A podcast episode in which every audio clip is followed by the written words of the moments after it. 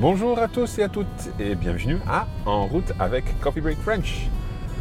Alors aujourd'hui nous parlons des frontières, des frontières. We're talking about borders today because in this episode we are crossing the border back and forward into Italy and then back out. We're heading to the town of Sospel from Menton and in order to get there we're going up the valley from Ventimiglia in Italy. Now, one of the things I find absolutely fascinating about border towns, especially in many parts of Europe, is the fact that you literally go from one language to another when you're moving from one country to another. So, in this case, we're moving from France into Italy and we are driving along out of Menton and we are heading into Italy. So, I'm seeing bar, cafe, and immediately in this new country, everything is in Italian. And the first thing I see is Polizia, certo, the police controlling the border. And then we've gone literally no more than maybe even 100 meters, and now we're entirely changed language. So everything now is in Italian. So I'm already en route today. You can join me now as we head north to discover what it's like living on the border between France and Italy. Allez, en route!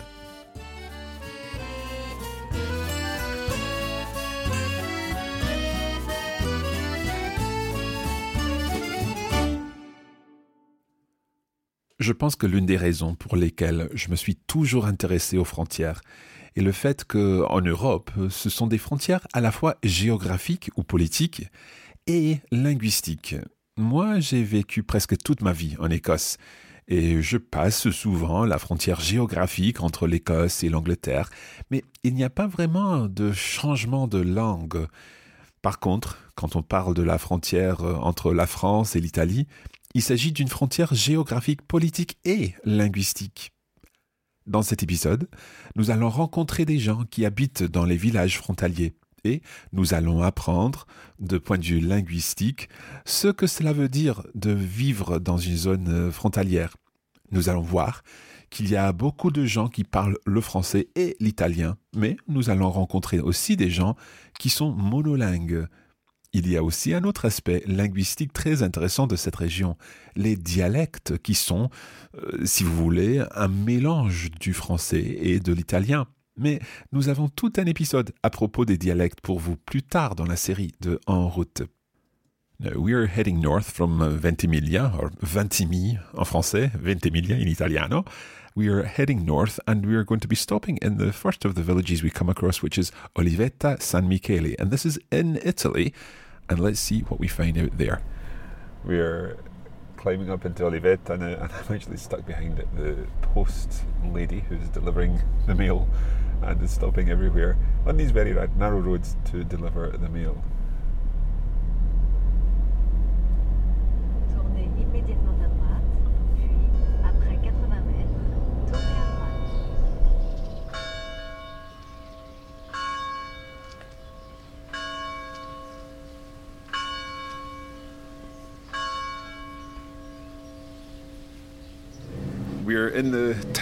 Village of Olivetta San Michele and I am here with Joël. Bonjour Joël. Bonjour. Alors dites-nous Joël, vous habitez en Italie? Oui. Hmm, vous êtes française ou italienne? Je suis moitié française, moitié italienne. ma mère est française et mon père est italien. Et donc euh, que faites-vous dans la vie? Je travaille ici avec mon père dans le magasin de famille qui appartenait à mon grand-père. Donc mon père a pris la suite et moi je, je travaille avec lui pour l'instant. Donc nous faisons de l'huile d'olive, des produits régionaux à base d'olive. Nous sommes agriculteurs euh, depuis beaucoup d'années. et donc vous parlez italien et français? Oui. Vous avez une préférence de langue? Plutôt français parce que j'ai étudié en France. Donc j'ai plus de facilité en français qu'en italien. Et est-ce que vous trouvez que vous allez souvent en France? Si vous habitez ici en Italie, vous, vous allez souvent en France? Oui, on y va souvent, déjà parce que mon fils euh, est à l'école à Breil. Donc tous les jours, euh, je l'emmène en France. Et après, on a euh, souvent devoir aller en France, ou Sospel, ou Menton. Mais vous n'avez pas vraiment l'idée d'aller à un pays différent. C'est votre vie et vous la vivez comme ça? Oui, mais je suis née comme ça, donc pour moi, c'est. euh, J'ai toujours été habituée comme ça, donc un peu en France, un peu en Italie. euh, On prend les, les bons côtés de chaque pays. Tout à fait. Et dites-moi, pensez-vous que les Italiens parlent mieux français que les Français parlent italien Euh, ici, bah, sur la frontière, oui. Mais euh, après, quand on va un peu plus euh, enfin, dans l'Italie, euh, non, beaucoup moins, je trouve, euh, qu'en France. D'accord, donc si vous êtes euh, dans le village ici, vous parlez italien avec euh, les autres personnes qui, qui habitent ici? Oui, on parle italien, mais tout le monde comprend très bien le français. Parce qu'ici à Olivetta, on avait un dialecte qui ressemblait beaucoup au français. Donc il y a beaucoup de mots qui comprennent très bien. Et, et en étant sur la frontière, on est obligé de, de bien comprendre. Et en parlant des dialectes, euh, vous parlez dialecte non, pas moi, mais mon père, oui. Et ce dialecte s'appelle comment? C'est le patois de Olivette. C'est qu'on parlait aussi à Pienne-Haute, qui est le petit village euh, frontalier. Ça- il n'a pas vraiment de c'est un patois vraiment euh, d'ici. Bon, je vous souhaite bonne continuation et merci beaucoup. Merci à vous. Et donc après avoir parlé avec Joël euh, au magasin, j'ai décidé d'aller manger quelque part. Euh, J'avais faim, donc euh, je suis allé à un petit bar juste à la frontière. Et là, j'ai mangé un sandwich ou bien un focaccia à l'italien. Et j'ai aussi parlé avec Alessandro qui travaille au bar.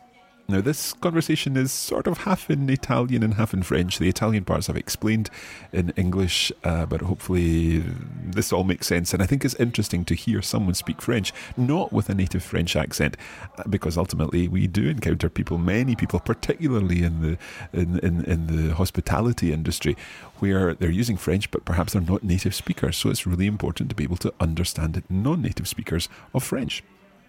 Buongiorno Alessandro. Buongiorno, Allora, tu parli francese? un po' sì, On peut continuer en français? J'essaye. Super. Donc, euh, tu, tu habites ici, euh, sur la frontière euh, française, n'est-ce pas? Ouais, à Ventimiglia. À Ventimiglia. Et donc, est-ce qu'il est important pour toi de, de savoir parler français et italien? Ouais, c'est beaucoup, c'est très important pour la clientèle aujourd'hui. Je travaille dans un bar et alors c'est très important.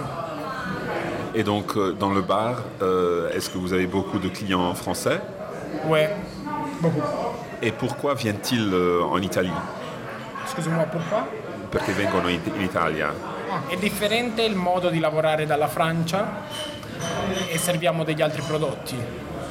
Comunque serviamo prodotti italiani e quindi siamo uno dei primi bar che trovano dopo la frontiera e quindi arrivano da noi. So you sell different products from the products that are available in France, and you're one of the first bars available after the, the frontier. In francese? Vous avez donc euh, le premier bar après la frontière, et puis vous vendez aussi d'autres produits, c'est ça? Ouais. Après, il y a le tabac que c'est moins cher en Italie. Alors les Français ils viennent à prendre le tabac en Italie. Comme nous, nous Italiens, euh, nous allons en France acheter le gasoil. Donc euh, vous allez euh, acheter le, le gazole en, en France, c'est ça? Ouais. Ouais, pour- pourquoi c'est moins cher? Donc euh, c'est un échange, Ouais. è un cambio, non? Sì, oggi, come oggi sì. Et est-ce que tu as appris le français à l'école? Molto poco. so, so very little, very little French Yeah. in school. Why? À l'école, j'ai pas beaucoup eh, voglia di studiare. Tu ne voulais pas étudier alors Ok. Et c'est plus, pour moi, c'est plus simple faire sur euh, les pra- praticités. Ok, donc euh, la, la pratique, c'est important. Ouais, beaucoup. Et donc, euh, avec vos clients euh, français, ici au bar, euh, vous parlez français euh, enfin, Est-ce que tout le monde ici parle français? Ouais. Et les, les clients français, ils sont beaucoup contents. Pourquoi nous sommes en Italie, mais il y a le personnel qui parle français. Et donc, c'est pour ça qu'ils viennent. Ouais. Ouais. Bon, euh, je te souhaite euh, bonne continuation. Merci beaucoup, Alessandro. Merci à vous. Grazie tanto. Grazie. one of the things you'll have noticed there with Alessandro's interview is the fact that he was saying uh, pourquoi rather than parce que. And that's simply because in Italian, uh, pourquoi is perché and parce que is also perché. So he was getting mixed up and not saying parce que for because, instead using pourquoi as the word for because it was interesting to hear Alessandro say that one of the main reasons that the French come to Italy is to buy cigarettes, buy le tabac. And in exchange, often Italians will go to France to buy their petrol. So it is a, an economic exchange.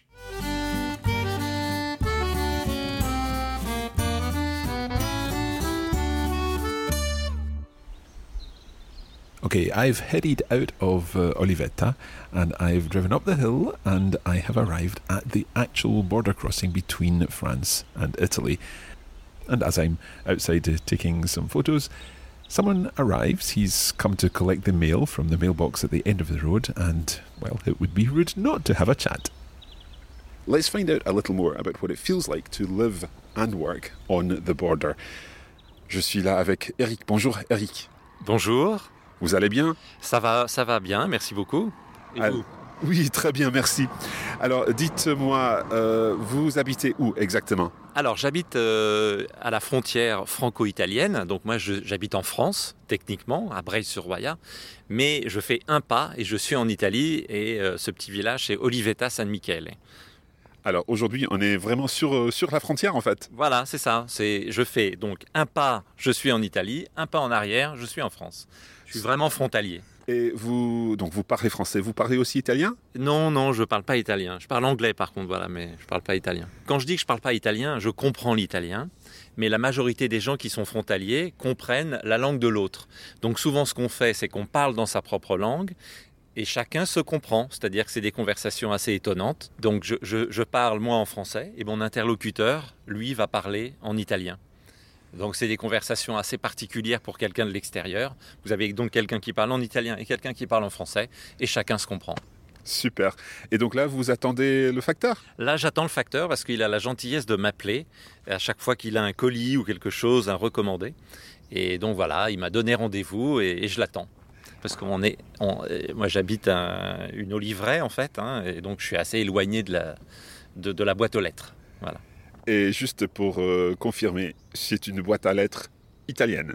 Non, c'est une boîte à lettres française qui est juste après la frontière. Je suis vraiment frontalier, hein, donc euh, ma boîte aux lettres est juste après la frontière. Vous voyez le signe de la frontière là-bas, le F, Oui. hein, la borne, et ma boîte aux lettres est juste là. moi.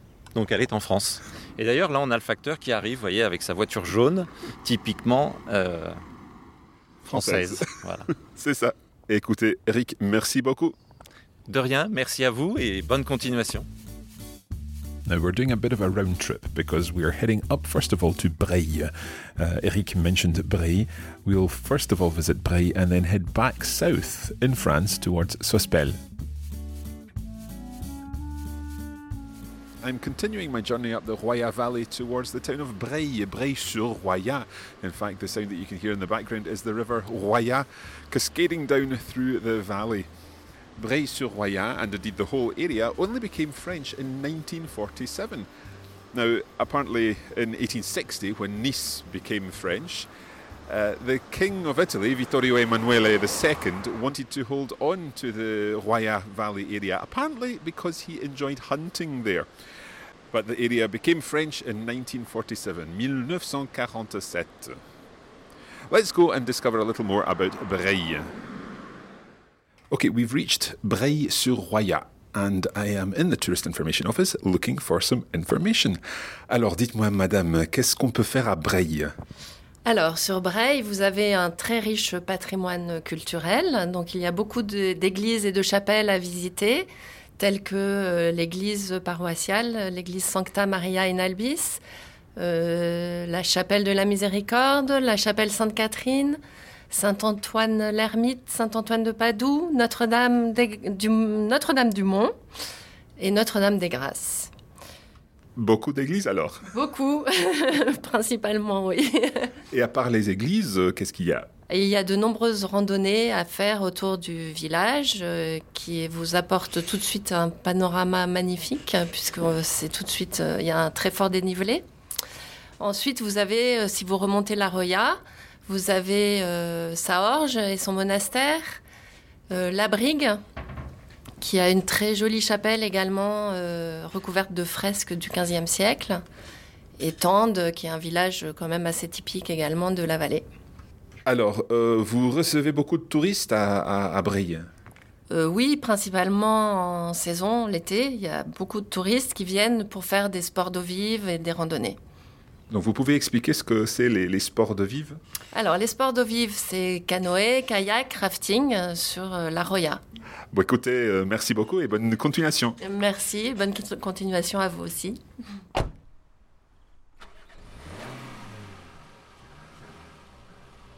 Alors aujourd'hui, je- j'ai passé une euh, journée très intéressante. Euh, nous avons visité beaucoup de villages, parlé avec beaucoup de gens. Euh, on a parlé en français, en italien et même en dialecte. J'ai déjà dit que pour moi, traverser une frontière est très intéressant.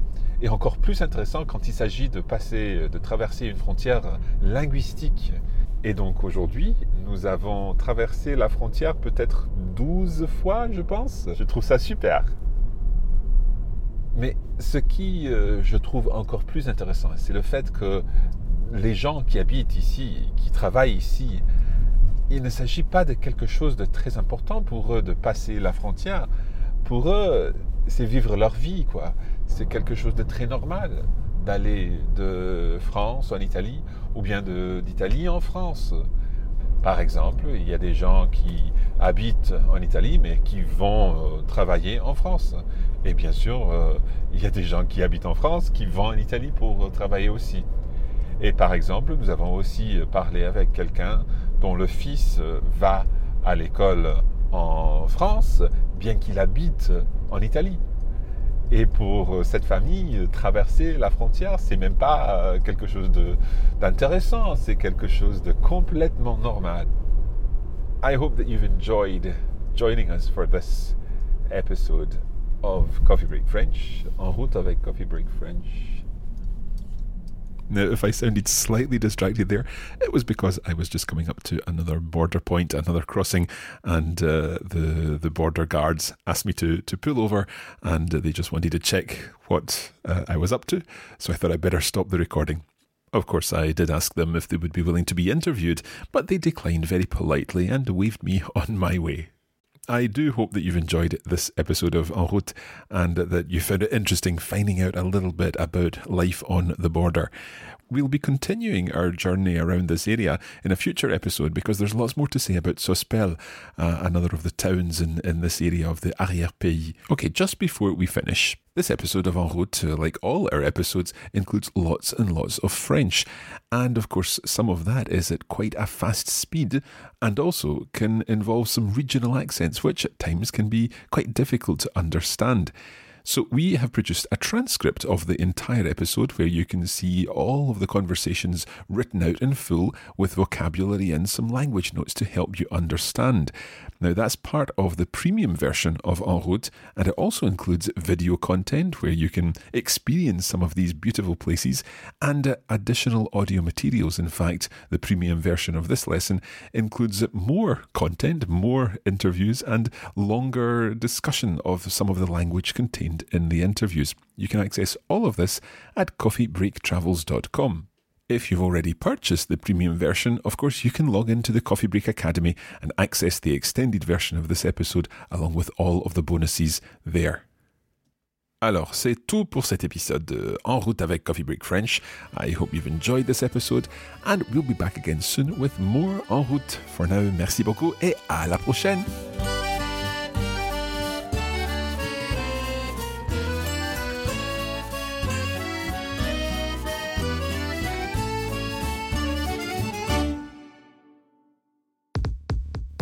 You have been listening to a production of the Coffee Break Academy for the Radiolingua Network. Copyright 2017 Radiolingua Limited. Recording copyright 2017 Radiolingua Limited. All rights reserved.